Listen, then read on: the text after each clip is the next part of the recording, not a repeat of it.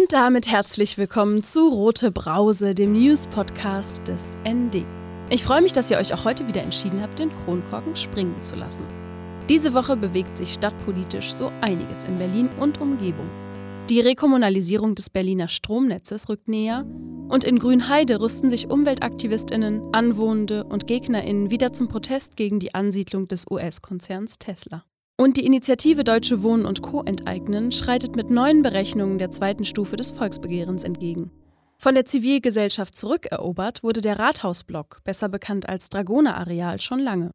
Nun stehen dem Kreuzberger Ort Veränderungen bevor und er wird zu einem Labor für Stadtgemeinschaft. Mehr dazu aber im Mittelteil dieser roten Brausefolge. Zunächst zu den News der Woche. Mein Name ist Marie Hecht, es ist Freitagnachmittag und das sind die Meldungen. Rekommunalisierung. Die Rekommunalisierung des Berliner Stromnetzes treibt die Zivilgesellschaft und Umweltgruppen seit Jahren um. Die geplante Übernahme des Berliner Stromnetzes soll den Klimaschutz verbessern. Nun hat der schwedische Energiekonzern Vattenfall dem Berliner Senat das Stromnetz zum Kauf angeboten. Die Stadt Berlin bekomme dadurch mehr Möglichkeiten, die Energienetze auszubauen, hieß es dazu vom Bündnis Kohleausstieg Berlin, das sich für mehr Klimaschutz und eine Energiewende in der Hauptstadt einsetzt. Die KlimaschützerInnen sehen es als originäre Aufgabe des Staates an, Energienetze wie das Strom, das Gas oder das Fernwärmenetz zu betreiben. Die zivilgesellschaftlichen Organisationen erwarten sich von einem kommunalen Betreiber wie der Berlin Energie auch mehr Beteiligungsmöglichkeiten. Enteignen. Die Initiative Deutsche Wohnen und Co. enteignen legte diese Woche aktualisierte Berechnungen zur Finanzierung vor, die zeigen, dass die Überführung von rund 240.000 Wohnungen von Konzernen wie Deutsche Wohnen in öffentliches Eigentum nicht den Berliner Haushalt belasten muss. Berlin erwerbe durch die Vergesellschaftung bleibende Werte und habe dann laufende hohe Einnahmen, die in die Tilgung des Kredites der Entschädigungszahlungen fließen könnten. Die zu zahlende Entschädigungssumme für die 240.000 zu sozialisierenden Wohnungen ist derweil umstritten. Die Initiative Deutsche Wohnen und Co. enteignen wolle nun mit dem Missverständnis aufräumen, dass das Land hohe Geldbeträge für die Wohnungen aufbringen müsse und sich so hoch verschulde. Auf der Seite www.dwenteignen.de slash was-vergesellschaftung-kostet kann man nun die Berechnung der Initiative anschaulich nachvollziehen. Auf einer Pressekonferenz diese Woche kündigten die Aktivistinnen von Deutsche Wohnen und Co. enteignen weiterhin an, dass sie Ende Februar 2021 mit der Sammlung von Unterschriften für die zweite Stufe des Volksbegehrens beginnen wollen.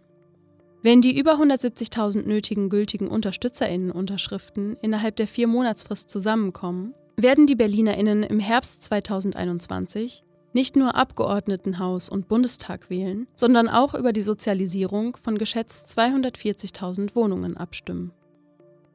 Das Vorhaben der Initiative sei nicht zu unterschätzen, findet Hauptstadtressort Co-Leiter Martin Kröger. Mehr dazu im Kommentar der Woche am Ende dieser roten Brausefolge. Adbusting. AdbusterInnen tauschten am Mittwoch in 40 Werbevitrinen in der Berliner Innenstadt Plakate aus. Vor dem Gebäude des Landeskriminalamtes, wo sie das letzte Werbeplakat austauschen wollten, wurden sie an ihrem Vorhaben von der Polizei gehindert. Immer wieder kommt es in Berlin zu Verfolgungen und Hausdurchsuchungen durch Polizei und Behörden im Zusammenhang mit Adbusting, dem Verfremden von Plakaten im öffentlichen Raum.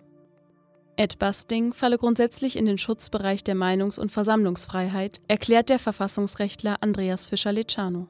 Je nach Ausgestaltung sei auch die Kunstfreiheit berührt. Die Justiz ist jedoch gespalten.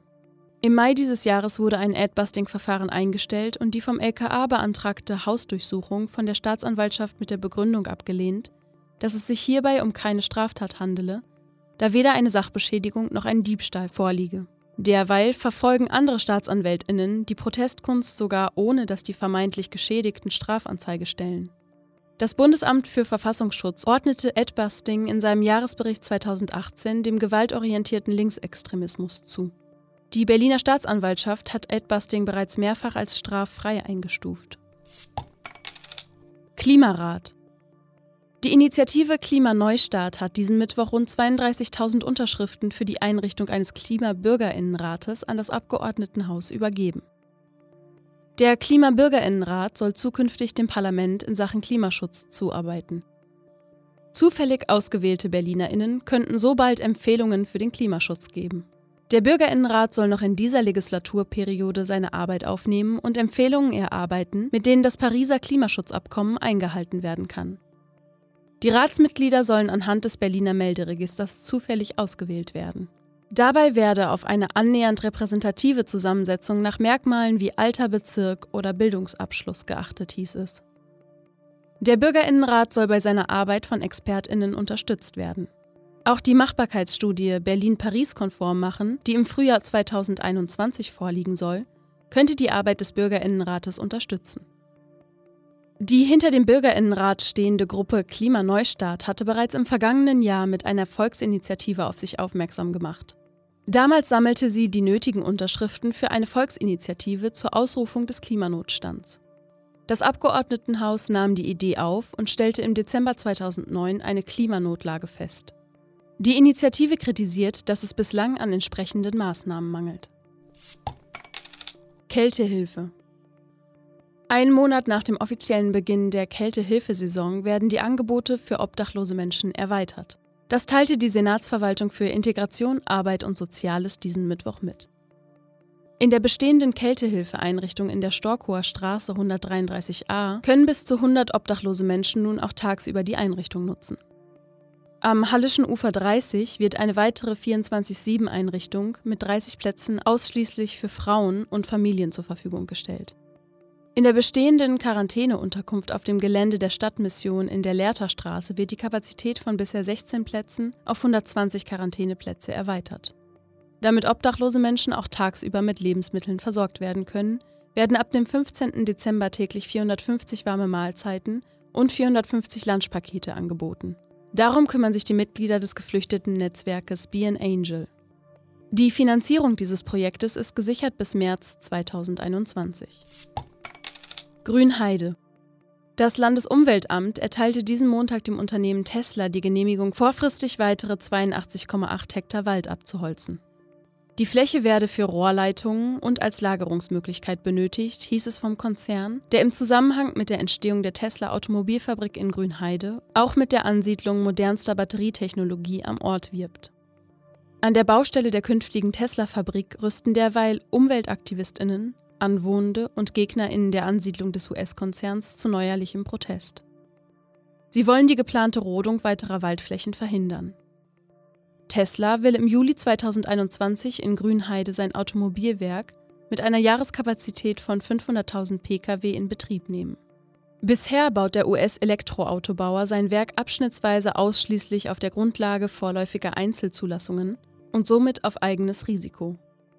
Die komplette umweltrechtliche Genehmigung des Vorhabens durch das Land Brandenburg steht bislang noch immer aus. Der Bau der Fabrik genießt größtmögliche Unterstützung durch das Land und den Bund. In der Region stößt er auf ein geteiltes Echo. Anwohnerinneninitiativen, Umweltverbände und örtliche Unternehmen befürchten Gefahren für das Grundwasser sowie für schützenswerte Arten und Naturräume. Sie fordern seit Monaten mehr Transparenz und Mitspracherechte. Tesla hatte bereits für den Baustart im Frühjahr 2020 rund 92 Hektar Kiefernforst gerodet. Ihr hört die rote Brause und das waren die Wochenmeldungen aus linker Perspektive. Der Rathausblock, besser bekannt als Dragoner-Areal in Kreuzberg, schreitet seinen lang erkämpften und verhandelten Veränderungen entgegen. Die Zivilgesellschaft hat enorme Initiative geleistet und das Modellprojekt für Stadtgestaltung, die für die Menschen ist, die vor Ort wohnen, arbeiten, zusammenkommen und leben, entwickelt sich immer weiter. In all diesen Prozessen versucht das Projekt Baupalast Gemeinschaft in einem sich selbst gestaltenden Stadtlabor zu erproben. Was so abstrakt klingt, ist eigentlich hands-on Gemeinschaftsräume schaffen. Ganz im Sinne der Vision, die eigene Stadt selbst zu gestalten. Ich war vor Ort. Das ist so ein sehr spezieller Ort, was eine gewisse Ruhe hat auch in sich. Das ist so neben dem Merinan, eine Riesenstraße, aber dann kommt man hinter dem Finanzamt und das ist wie eine Oase, so ein Stück äh, komisches UFO gestrandet irgendwie. Und man hat diese ganze kleine Geschichten von Menschen, die hier seit 20, 30 Jahren sind und äh, deren Leben hier haben. Und das war für uns bei unserer ersten Aktion hier, als wir einen kleinen einen Film gedreht haben über die Garagen. Das war für uns wichtig, das so festzuhalten, so, so Bilder für die Erinnerung auch zu schaffen, aber auch zu sagen, diese informellen Nutzungen und Gefühle, die, die müssen bleiben. Ne? Die müssen trotzdem einen Ort haben, auch wenn dann die Baustelle fertig ist. Silvia Gioberti steht hinter dem Finanzamt in Kreuzberg. Sie blickt auf die Adlerhalle, aus der Werkstattgeräusche kommen. Hinter ihr, an dem Zaun, der das Dragoner-Areal vom Finanzamtsparkplatz abgrenzt, hängen graue große Plakatwände. Auf ihnen soll im Frühjahr eine Fotoausstellung zeigen, wie sich das Gelände derzeit verändert und welche Leute daran beteiligt sind. Aber auch jetzt schon stehen die Plakatwände für die Kommunikation in der Nachbarinnenschaft zur Verfügung.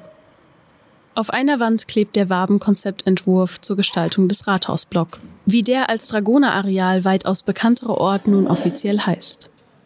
Heute hat sich in der Adlerhalle eine kleine Gruppe von Menschen versammelt, die die Plakatwände wetterfest machen will. Wir arbeiten daran, diesen gemeinsamen Ort zu schaffen, was der Baupalast ist, wo man zusammenkommt und Projekte umsetzt, wo man die Nachbarschaft mit einbezieht in äh, der Gestaltung von der eigenen Stadt.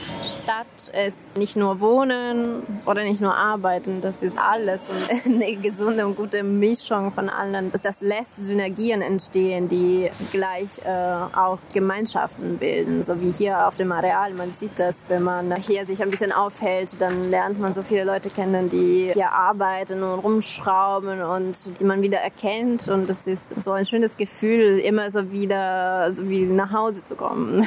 Und ich finde es wirklich erstaunlich, was für ein Familiengefühl entsteht. Die Architektin ist Teil des Kollektivs Guerilla Architects, das sich mit vergessenen und versteckten Ressourcen der Städte beschäftigt. Eine Arbeit, die oft performativ ist, aber auch kollaborativ. Das Zusammenarbeiten, das steht für sie auch im Zentrum des Projektes Baupalast auf dem Dragoner-Areal im Rathausblock. Der Baupalast ist ein sich selbst gestaltendes Stadtlabor, das Baugerüste als soziale, künstlerische und gemeinschaftsstiftende Konstruktionen versteht. Das Errichten eines Hilfsgerüstes könne als erster Schritt zur Aneignung eines Ortes verstanden werden. Ein Hilfsgerüst könne das soziale Miteinander stützen, bis eine nachhaltige Struktur gewachsen sei und die Gemeinschaft ganz auf eigenen Beinen stehe, erklärt die Webseite des Baupalastes. Was zunächst abstrakt klingt, ist am Ende ganz konkret. Und was äh, wir als Baupalast machen wollen, ist so eine Art Bauhütte hinstellen auf dem Areal und die ganze Phase der Baustelle miterleben und dabei sein und nicht warten, dass das alles fertig gebaut ist und dann einziehen, sondern das mitgestalten zusammen mit den Initiativen vor Ort das wurde hart erkämpft auch, dass mehrere Quadratmeter gemeinwohlorientierte Fläche im Entwurf drin sein sollen und sind gesichert jetzt. Und das wollen wir ausprobieren mit dem Papalast. Was bedeutet gemeinwohlorientierte Räume zu haben. Was könnte sein? Können wir Bilder schaffen für die Nachbarschaft auch, dass man versteht, was passiert hier auf dem Areal und wie könnte es aussehen, wenn dann die Baustelle fertig ist. Und wir bauen einen warmes Raum. Ein warmer Raum ist so wie ein Zelt in der Halle, wo wir uns zusammentreffen können. Das ist so ein wieder ein Gemeinschaftsort. Und da die Halle kalt ist, es ist Winter, das wird beheizbar und das wird ermöglichen, dass wir auch über den Winter uns immer noch treffen können. Der Bau der warmen Wintergemeinschaftshalle ist Phase 4 des Baupalastprojektes und der Ausgangspunkt und die Grundlage von allem, eine Holzstruktur, die zu einem Gemeinschaftsort wird. In Phase 1 des Baupalastes wurde diese Holzstruktur in einer kollektiven Zeichnung zum Wunschort Stadt. Man hat sich zusammen hingesetzt am Tisch und jeder hat was gezeichnet, wie äh, sich er oder sie die Stadt vorstellt und sich wünscht von den eigenen Stadtlabor sozusagen. Es gibt verschiedenste Sachen, also eine Werkstatt, eine Küche, ein Garten, ein Denkraum oder ein Ort, wo man schlafen kann, eine Bibliothek und ganz viele verschiedene Funktionen und Aktivitäten, die dann zusammen diese Labor entstehen lassen. Was braucht man, um ein Stück Stadt zu schaffen? Eine der Fragen, die sich die Gruppe des Baupalastes stellt. Und weiter, wem gehört die Stadt? Wer gestaltet eine Stadt? Was bedeutet es, sich die Stadt, in der man lebt und arbeitet, anzueignen? Wie wird aber das Wissen darum, was eigentlich gebraucht wird, gesammelt. Woher kommt es eigentlich? Fragt sich weiterhin Architektin Rebecca Wall aus der Zusammenstelle. Es gehe ihr darum, Momente zu finden, wie die Menschen, die alltäglich Räume nutzen, dieses Alltagswissen eigentlich in eine Planung einspeisen können. Und das ist das, was mich hier dran auch so interessiert. Wie können wir Strukturen schaffen und wie können wir eben Strukturen auf den Initiativenseite, aber auch auf der Planungsprozessseite schaffen, die dieses Alltagswissen für so eine Planung irgendwie sichtbar und greifbar machen. Die Zusammenstelle unterstützt die Zivilgesellschaft und Initiativen, die sich im Projekt Rathausblock engagieren und im kooperativen Planungsprozess mitarbeiten. So wie bei anderen Projekten der zahlreichen Initiativen, die an der Gestaltung des Rathausblocks mitwirken, wurden auch schon die ersten Pläne vom Baupalast umgesetzt.